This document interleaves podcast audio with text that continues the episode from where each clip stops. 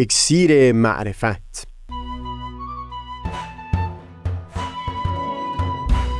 مروری بر مزامین کتاب ایقان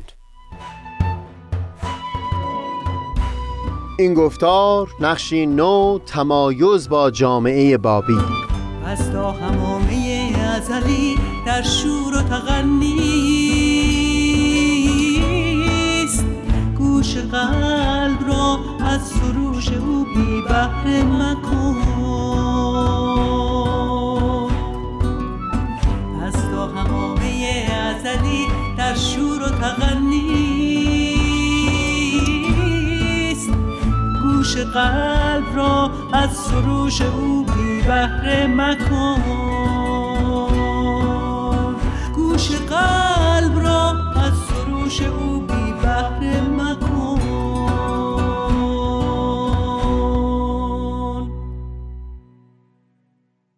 دوستان سهیل کمالی هستم. در ادامه گفتگویی که پیرامون تلاش حضرت باب برای مهار خشونت در دل و ذهن پیروانشون داشتیم. در گفتار پیشین صحبت رو به اینجا رسوندیم که حضرت بهاءالله در سرتاسر فصل دوم کتاب ایگان کوشیدن تا اساس معرفت و ادراک در ذهن افراد جامعه بابی رو دیگرگون بکنه. اینکه مراد از غلبه و سلطنت حضرت موعود نمی‌تونه تصرف ممالک و دست بردن به شمشیر برای سرکوب دشمنان باشه و اینکه مراد همون نفوذی هست که از اثر بیان او و تأثیر کلام هستی بخش او شگفتی ها در دل مردمان و هم در جهان هستی پدید میاره. گذشته از اینها که موضوع بخش بسیار مفصلی از کتاب ایگان هست. در یک جا از همین کتاب مطلبی رو بیان می‌کنند که باز نیکوترین راه می بود برای اینکه مخاطب را از میل به خشونت و استفاده از شمشیر یا زور به کلی منصرف بکند. در جایی از کتاب ایگان فرمودند و اینقدر ادراک ننمودند که اگر در هر عصری علائم ظهور مطابق آنچه در اخبار است در عالم ظاهر ظاهر شود. دیگر کرا یارای انکار و اعراض میماند و چگونه میان سعید و شقی و مجرم و متقی تفصیل می شود؟ مثلا انصاف دهید اگر این عبارات که در انجیل مستور است بر حسب ظاهر ظاهر شود. و ملائکه با عیسی ابن مریم از سماع ظاهره با ابری نازل شوند دیگر که یارای تکذیب دارد و یا که لایق انکار و قابل استکبار باشد بلکه فلفور همه اهل ارز را استراب به قسمی احاطه می کند که قادر بر حرف و تکلم نیستند تا چه رسد به رد و قبول. بر همین قیاس یعنی کاملا مشابه با علامتهای مربوط به بازگشت حضرت مسیح. برداشت خواننده از این عبارت در کتابیگان به راحتی این می‌تونست باشه که به فرض هم که طبق ظاهر روایات پیروان حضرت موعود بخوان دیگران رو به کمک شمشیر و استفاده از زور مجبور بر اقرار و اعتراف بکنن. یک همچو اقرار و اعترافی رو اسمش رو نمیشه ایمان گذاشت و خالی از اون کیفیت خاصی خواهد بود که از ایمان انتظار میره.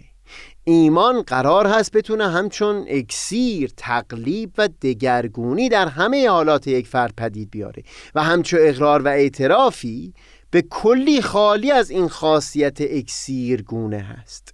در دو سه قسمت از کتابیگان در خصوص حالتهایی که از یک همچون ایمانی پدید میاد بیان مطلب می‌کنن تا به وضوح معلوم بشه که اون نفوذ و قلبهی که قرار هست دلها رو دیگرگون بکنه به چه کیفیتی هست؟ و اینکه استفاده از زور و شمشیر مطلقا توان پدید آوردن همچو حالات رو نخواهد داشت. به این ترتیب حضرت بهاءالله با اثری همچون کتاب ایگان که خوندن اون در میان جامعه بابی بسیار رایج بود. هوشیاری و معرفتی رو پدید آوردن که تونست بعدها اون جامعه رو برای پذیرش عالی ترین اصول آین جدید یعنی آین بهایی آماده بکنه.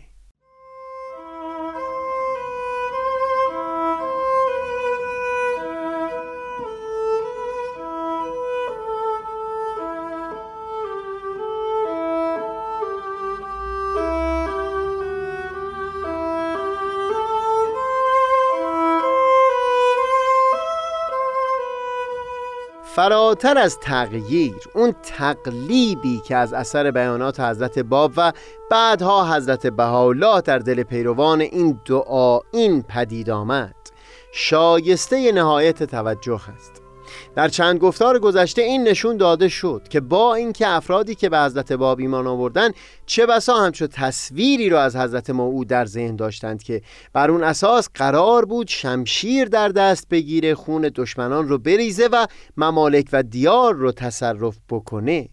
اما زیر تأثیر تعالیم حضرت باب در بازه زمانی بسیار کوتاهی به اونجا رسیدند که بجز در موارد دفاع از خود هرگز دست به شمشیر نبرند. این تحولی بود در دل پیروانی که از میان جامعه اسلام به آین حضرت باب پیوسته بودند.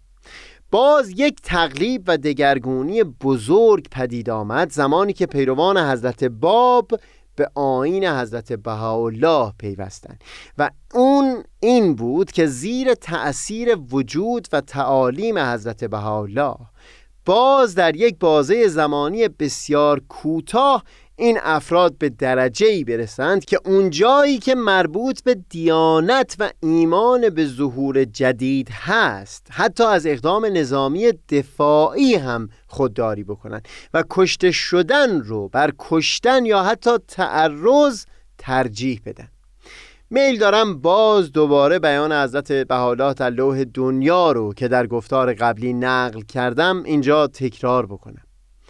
به یاری باری شمشیرهای برنده حزب بابی به گفتار نیک و کردار پسندیده به قلاف راجع. این تحولی که در دل باورمندان به ظهور حضرت باب و بعدها در دل باورمندان به ظهور حضرت بهاءالله پدید آمد شایسته نهایت تأمل هست.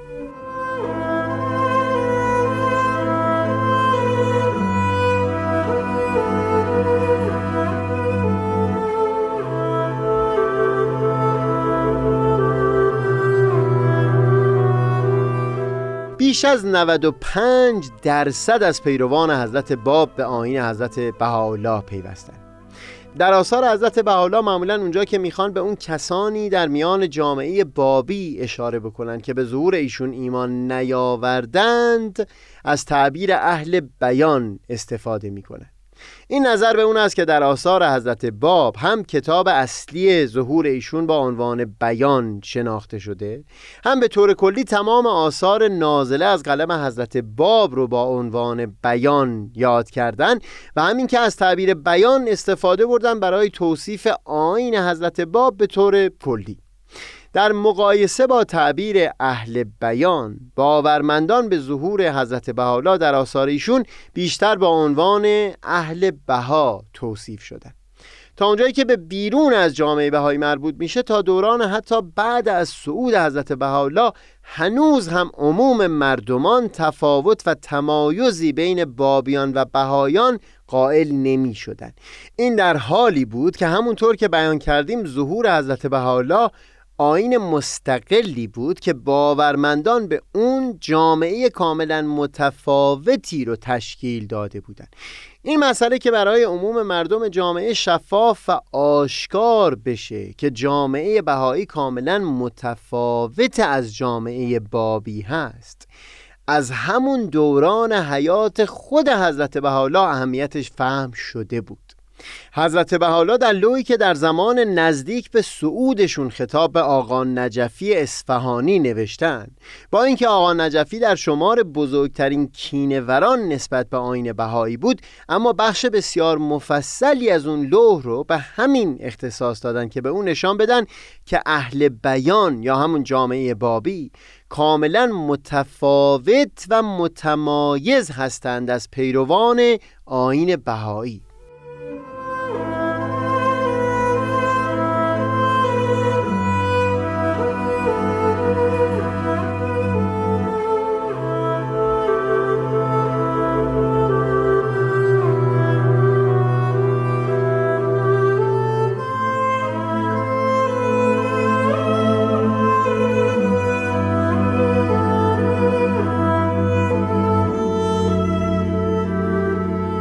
در زمان حضرت عبدالبها فرزند و مبین آثار حضرت بهاءالله بود که تعبیر بهایی و بهاییان در آثار ایشون و هم بر زبان افراد این جامعه استفادهش آغاز شد.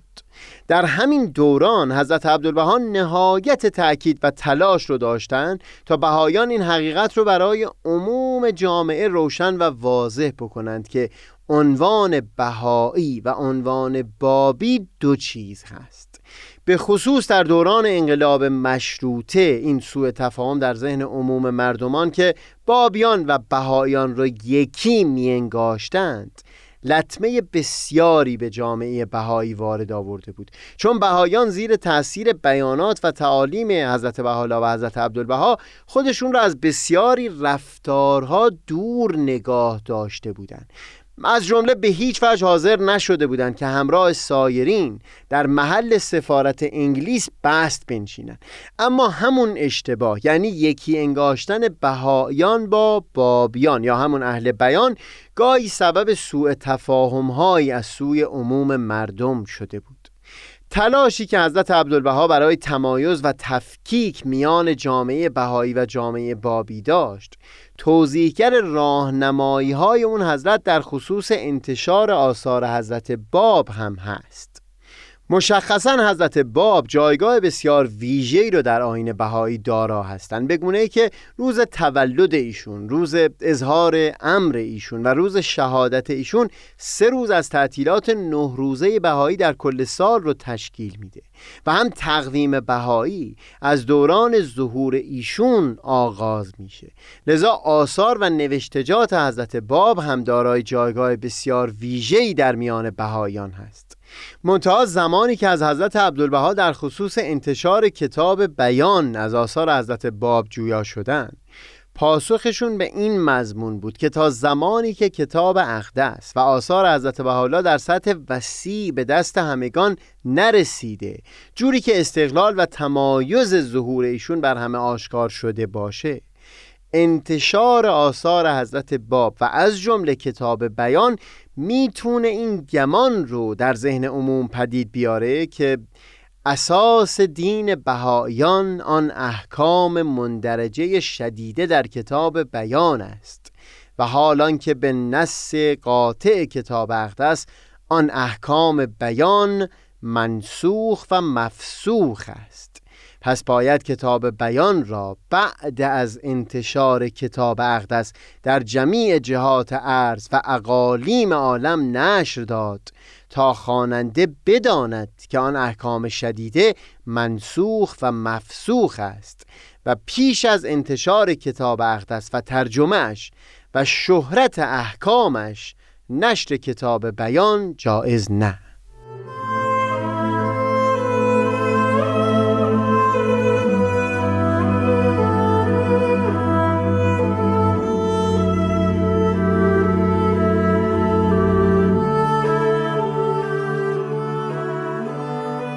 در دوران دومین مبین آثار حضرت بهاءالله یعنی حضرت شوقی ربانی هست که جدیترین تلاشا برای نشون دادن انفصال و تمایز آین بهایی از همه ادیان سابق صورت گرفته.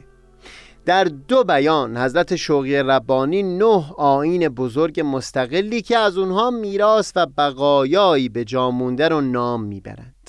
این نه دین عبارتند از آین بهایی، آین بابی، آین اسلام، آین مسیحی، آین بودایی، آین زردشتی، آین یهود، آین برهمایی و آین سابعین تا دوران حضرت عبدالبها هنوز امکان داشت که یک فرد بهایی به عنوان مثال عضو انجمن زردشتیان در یزد هم بوده باشه. یا فرد بهایی در کلیسای مسیحیان هم سمتی داشته باشه و یا اون کس از علمای اسلام که به آین بهایی ایمان آورده همچنان لباس خود را از تن در نیاورده باشه و حتی صاحب منبر و امام و مختدای در نماز بوده باشه. یا مثل جناب ابوالفضائل گلپایگانی از دانشمندان بهایی معاصر حضرت بهاءالله و حضرت عبدالبها در جامعه ازهر مصر به تدریس مشغول باشه.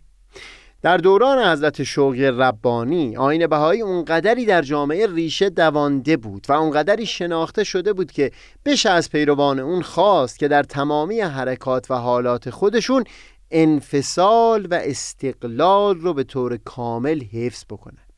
این بود که حضرت شوقی ربانی از بهایان خواستند که نامشون رو به طور رسمی از جوامع مذهبی پیشین حذف بکنند و هم از حضور در انجمنها و هیئت‌هایی که با حضور در اونها تصور عضویت اون جامعه در ذهنها پدید می اومد خودداری بکنه و البته بیانشون این بود که در هر مقام و سمتی که هستند فرصت کافی به اون نهاد یا مجمع بدند که بر جای اونها کسانی رو جایگزین بکنند تا جدا شدن اونها کاملا شرافتمندانه صورت گرفته باشه.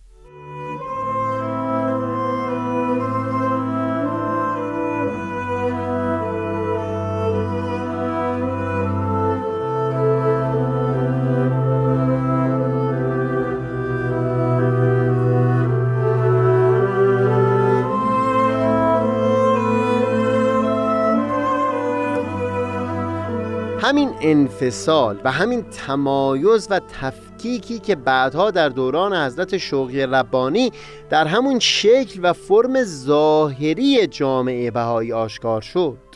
در دوران حضرت بهاءالله زیر تاثیر بیانات و تعالیم اون حضرت در رفتار بهایان هم پدیدار شده بود. صحبت ها در این چند گفتار گذشته و به خصوص گفتار پیشین و گفتار امروز این رو به وضوح رسوند که رفتار جامعه بهایی در مواجهه با خشونت به طور کلی تفاوت آشکاری داشت با رفتار جامعه بابی. هرچند جامعه بابی قدم بسیار بزرگی رو به پیش برداشته بود جوری که دست کم در دوران زندگانی حضرت باب قانع شدند هرگز آغازگر تهاجم نباشند. منتها بهاییان زیر تأثیر تعالیم حضرت بهاءالله حضرت عبدالبها و حضرت شوقی ربانی. از این بسی فراتر رفتن و آموختن و این رو به حقیقت در رفتار خودشون در 160 سال گذشته هم نشون دادند که اونجا که آزارها مربوط به اعتقاد اونها به آین بهایی باشه کشته شدن رو بر کشتن ترجیح بدن.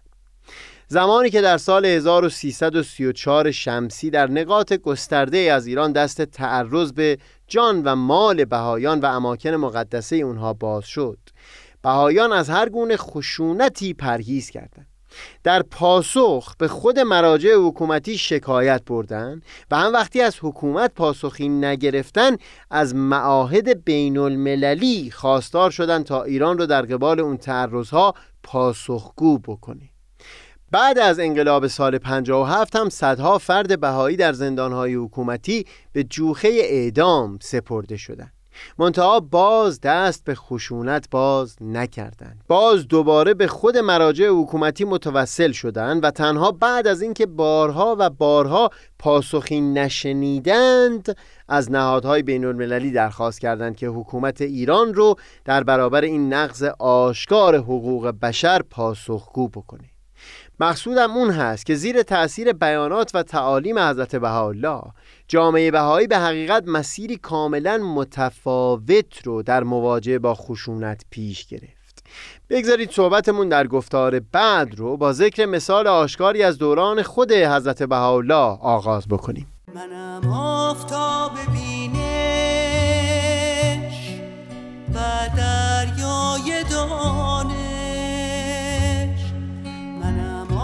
آفتاب بینش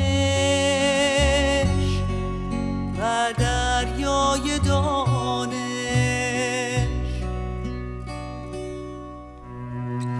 پشمردگان را